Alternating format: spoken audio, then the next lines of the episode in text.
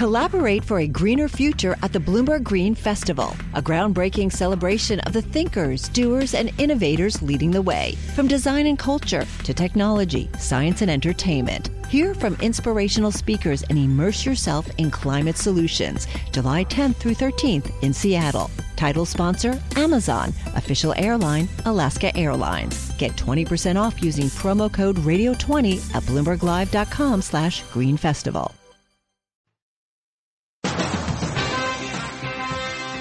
Broadcasting live to New York, Bloomberg 1130. To Washington, D.C., Bloomberg 99.1. To Boston, Bloomberg 1200. To San Francisco, Bloomberg 960. To the country, Sirius XM Channel 119. And around the globe, the Bloomberg Radio Plus app at Bloomberg.com. This is Taking Stock.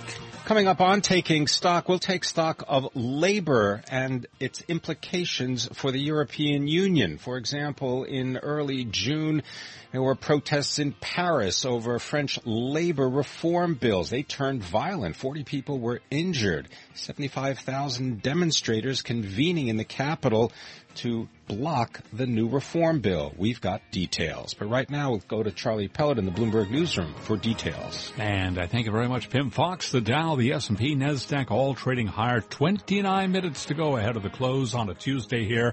S&P 500 index at a record now at 2152, up 15 points. That is a gain of 0.7%. Dow Jones Industrial Average also at a record, on track for a record close here at 18,351. The Dow rallying 124 points, up 0.7%. And NASDAQ also higher by 0.7%, up 35 points to 5,024. Dow Jones Industrial Average gaining, and along with the S&P, as investors weigh corporate health amid the start of earnings season.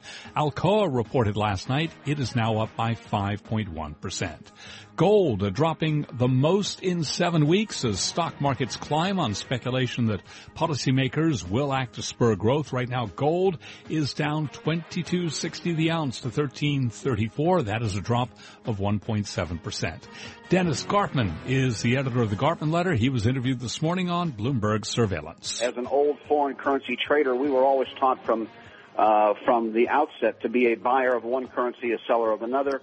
So I tend to be a buyer of gold in euro terms. I tend to be a buyer of gold in yen terms. And honestly, over the course of the past several years, it's been a far better trade to have been involved in, and it reduces the daily volatility. It reduces the abject movements of gold. American Airlines Group expects new credit card deals with Citigroup and Barclays to boost its pre-tax income by about $1.55 billion over the next 2.5 years. American Airlines flying high, up 11.4%. 3:32 on Wall Street now. Let's take a look at other news from around the world. Thank you, Charlie. From the Bloomberg Newsroom, I'm Jill Schneider. In Dallas at this hour,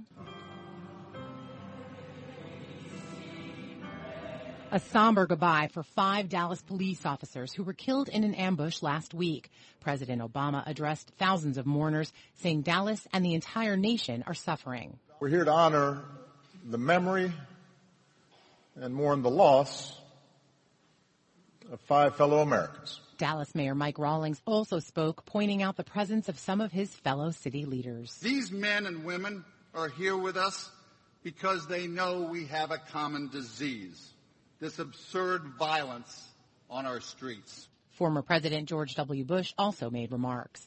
The attorney for the family of a Minnesota black man who was shot and killed by police during a traffic stop says there will be a lawsuit against the officer who fired the shots. Attorney Glenda Hatchett today announced the planned litigation in the death of Philando Castile. State officials are still investigating the shooting. The decision on possible criminal charges will fall to a local county attorney.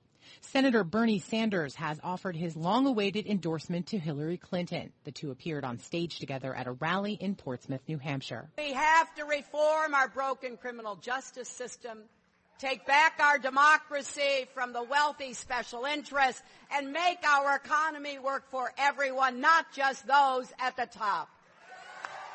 Republican presumptive nominee Donald Trump accused Sanders of selling out to Clinton. Global news 24 hours a day, powered by more than 2,600 journalists and analysts in more than 120 countries. I'm Jill Schneider, and this is Bloomberg. Charlie? And we thank you. And again, recapping, S&P 500 index up 16 points to 2153, a gain of 0.7%. I'm Charlie Pellet, and that's a Bloomberg Business Flash. You're listening to Taking Stock with Pim Fox and Kathleen Hayes on Bloomberg Radio. Labor reform in the European Union. In early June, European Central Bank Executive Board member Benoît Cœuré issued a plea for quick adoption of economic reforms throughout Europe. Indeed, he said that the Eurozone risks suffering a lost generation because of high youth unemployment. Here to tell us more about labor markets in Europe is Ilaria Maselli, senior economist for Europe for the Conference Board. She's based in Brussels, but joins us here in our studio in New York. Ilaria, thank you very much for being with us. Thank you for inviting me. So set the stage, if you can. Describe for people that may not be following what's going on in labor reform in the European Union, what is or isn't happening, and maybe compare it to some of the issues that we face in the United States. Okay, well, an easy question to start here. There you go, right, just to do it all once. Okay, well, I will start perhaps on what I see as the biggest problem in European labor markets. Not all of them, because let's remember, I mean, Europe, you know, you can show statistics with average for the euro area, European Union, but it's made of very diverse economies within. But notwithstanding the differences, I would say that a big problem is the dualization of the labor market. I'll explain what I mean. It means that there is a generation of workers, a portion of the workers that enjoy, let's say, the full package of all the benefits that were negotiated some 50, 60 years ago. And then there were a series of labor market reforms that started in the 90s in a lot of European economies. And these reforms were were liberalizing the labor market, but on the margin. And on the margin, it means that we're introducing all forms of flexible contracts, temporary work arrangements, and without touching what was there already. So you have right now in France, in Italy, in Spain, to some extent in Germany, you have a lot of workers which enjoy, let's say, 2/3 or 4/5 of the workers that enjoy the full package. And then you have a portion of workers, most likely young workers, that have a much weaker position in the labor market. So I think all the attempts to do reforms should aim at rebalancing this situation.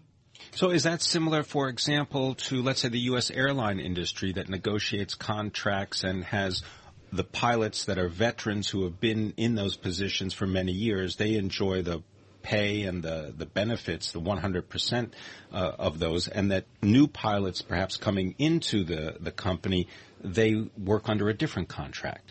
Yes, and they have longer hours, for example, of work and much more limitations on sickness leave, for example, or maternity leaves. So there is an unfair distribution of rights. And to some extent, this distribution is also generational. And this is why young workers feel really affected by this, by the crisis. In your analysis, tell us countries in Europe that you feel are doing the right thing when it comes to labor reform and those that are dragging their feet. Well, the model, I would say, is the Scandinavian model. It's a very interesting equilibrium because everyone enjoys a lot of benefits. I mean, the Scandinavian welfare system is perhaps the best system in the world. At the same time, it's very convenient for companies. There are a lot of profitable companies that operate in Copenhagen or in Stockholm. And, well, if there is a problem in a labor relationship, they can easily hire or fire people. And at the same time, this is not a drama because the system is there to help you. And also you're sure that you will find another job easily because if you're, for example, your skills are outdated, there is a whole system of active labor market policies that will really help you to be trained again and then be employable relatively easily. So in this system, you have very low unemployment rates, very high employment rates. Everyone works, and everyone is happy. It's called flexicurity. Is that something that could have been adopted by the United Kingdom? Why didn't David Cameron, the former prime minister, push for that kind of system?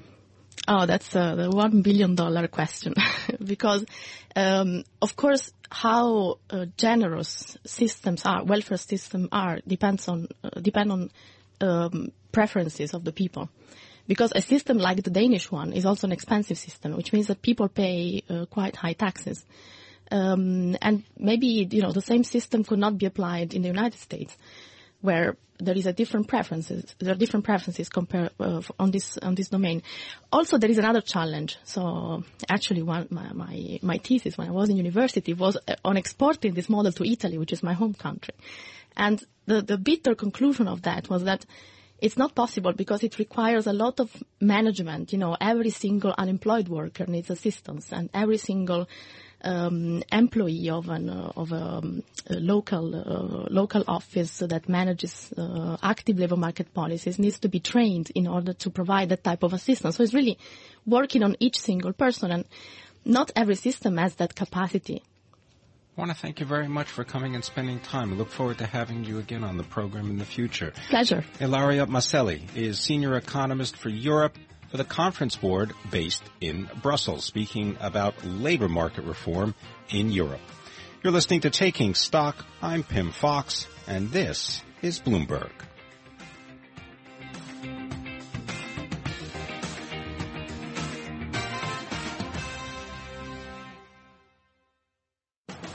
Coming up on Taking Stock, weaker earnings, higher multiples.